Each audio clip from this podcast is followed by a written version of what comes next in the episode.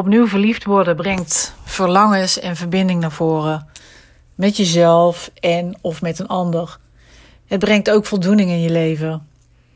En als je een gezonde relatie aan het bouwen bent, dan geniet je, als het goed is, weer van verdiepende seks en fantastische orgasmes. En normaal gesproken, wanneer het juist wat serieuzer begint te worden, zou je kunnen starten met latten. En dat zou kunnen voelen als een hele fijne vervolgstap. Want met latten heb je en tijd voor jezelf en tijd voor je eventuele kinderen. En natuurlijk ook tijd voor een nieuwe partner.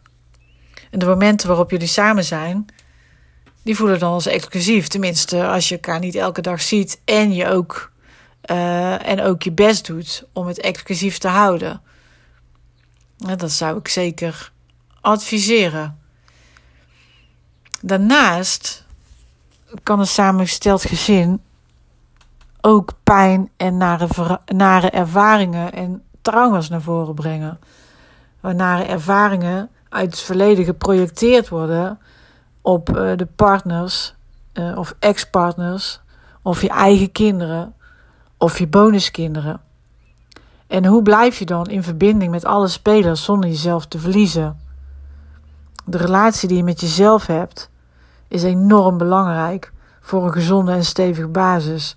Zowel voor jezelf als voor die van anderen. En hoe begin je nou met zo'n volgende stap? Nou, allereerst om jezelf niet te verliezen, moet je weten wie je bent. Wat je belangrijk vindt. En jezelf ook daaraan houden. Ik zeg altijd maar, zorg dat je je kernwaarden kent. Dat is geen wat jij belangrijk vindt. Zodat je deze als jouw koers zeg maar kunt aanhouden. Dus maak dat voor jezelf helder. Wat vind jij belangrijk? Wat wordt jouw koers? Wat is jouw kader? Vind je vertrouwen belangrijk? Vind je vrijheid belangrijk? Vind je verbinding belangrijk? Vind je onafhankelijkheid belangrijk? Ik noem er maar een paar. Dus maak dit voor jezelf helder en hou je daar ook aan. Zodat je jezelf niet verliest. En hoe bereid je dan de kinderen voor als je opnieuw gaat samenwonen? Nou ja, kijk, wanneer je samen voelt, we hebben een gezonde relatie en een volwassen relatie. Want man en man, er zijn heel veel onvolwassen relaties. Maar goed, dat even terzijde. Dat kan wel in een volgende podcast. Ja, dus als je die gezonde relatie hebt en je wilt samen verder groeien.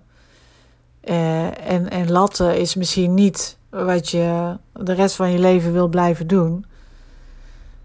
En als je dus kinderen hebt, is het heel zinvol om hen vroegtijdig in dit hele verhaal mee te nemen. En met vroegtijdig zeker wel 2 jaar van tevoren of 1,5 jaar van tevoren. Dat is echt heel belangrijk. Zodat je ook daar niet heel vaak over hoeft te hebben. Maar bijvoorbeeld wel 1 keer in het kwartaal.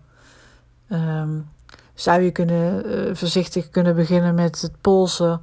Wat ze van dat idee vinden. Als jullie met z'n allen in een huis zouden kunnen gaan wonen. Hè, wat vind je ervan? Hoe zou dat voor jou zijn? Wat heb je dan nodig? Welke momenten wil je graag met mama? Welke momenten wil je graag met papa? Welke momenten willen we met z'n allen? Met de hele bubs. Met het hele samengesteld gezin. Hè, laat de kinderen ook aan elkaar wennen. En overhaast vooral helemaal niks. En wat ook belangrijk is om je normen en waarden af te stemmen. He, en dat heb je als partners, als volwassenen, aan de voorkant te doen. Dat is heel onhandig als je dat tijdens het proces doet. Want dan, ja, wat mijn ervaring is en van wat ik waarneem, is dat heel veel gedoe oplevert. He, dus dat is echt belangrijk. Wat zijn je normen en waarden? Hoe denk jij over opvoeding? Hoe denk je over bedtijd? Hoe doe je het met eten? Hoe laat mag iemand thuis zijn? Hoe gaat het met klussen, het huishouden, de tuin, boodschappen, alles. Gewoon alles. Financiën. Dat is echt, als je het mij vraagt, een ding om aan de voorkant te organiseren. Ook is het belangrijk dat je vanuit je oude rol je ex aangehaakt houdt. Hè? Als je gaat samenwonen. Ook al heb je er verder niet zoveel mee. Vergeet niet dat een andere ouder altijd ouder blijft. En dat je hierin je verantwoordelijkheid in hebt te nemen. Hoe moeilijk dat soms ook is. Er zijn altijd wel manieren te vinden. En als je dat heel lastig vindt, kun je natuurlijk ook altijd daar hulp bij inschakelen. Helaas zie ik echt veel te vaak haat en nijd. En dat is gewoon zonde. Daarmee zet je jezelf en je kinderen buitenspel. En volgens mij is dat uiteindelijk niet wat je wil en wat je voor ogen had. Dus soms mag je even je eigen belang opzij zetten daarin. En dat geldt natuurlijk ook voor eventuele bonuskinderen. Veiligheid, geborgenheid, maak verbinding, laat ze welkom voelen. Weet je, als je al een jaar aan het latten bent, zorg dan dat er geen fucking luchtbedden meer op de grond liggen. Zorg dat een kind welkom is. Klets ermee.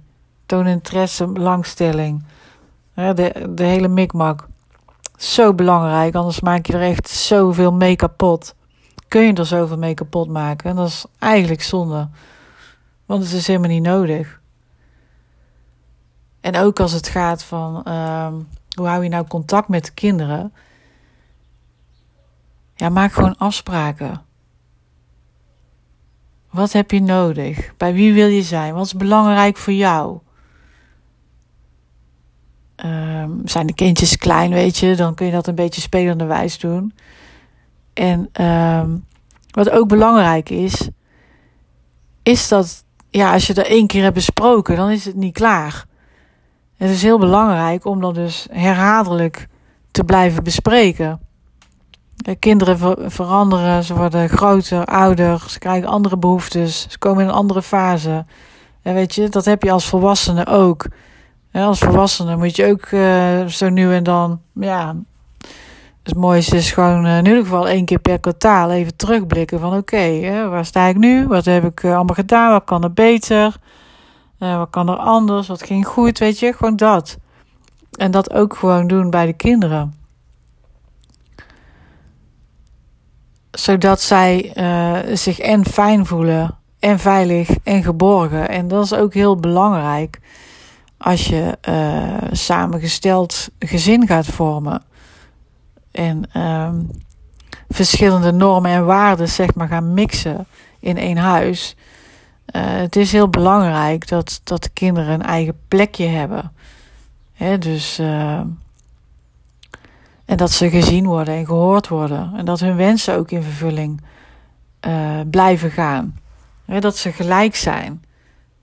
Dus geen voortrekkerij met je eigen kind. Dus niet het schaaltje chips van je eigen kind daar meer in doen. En misschien lach je nu, maar echt, het gebeurt. Ik spreek met klanten bij wie dit gewoon gebeurt.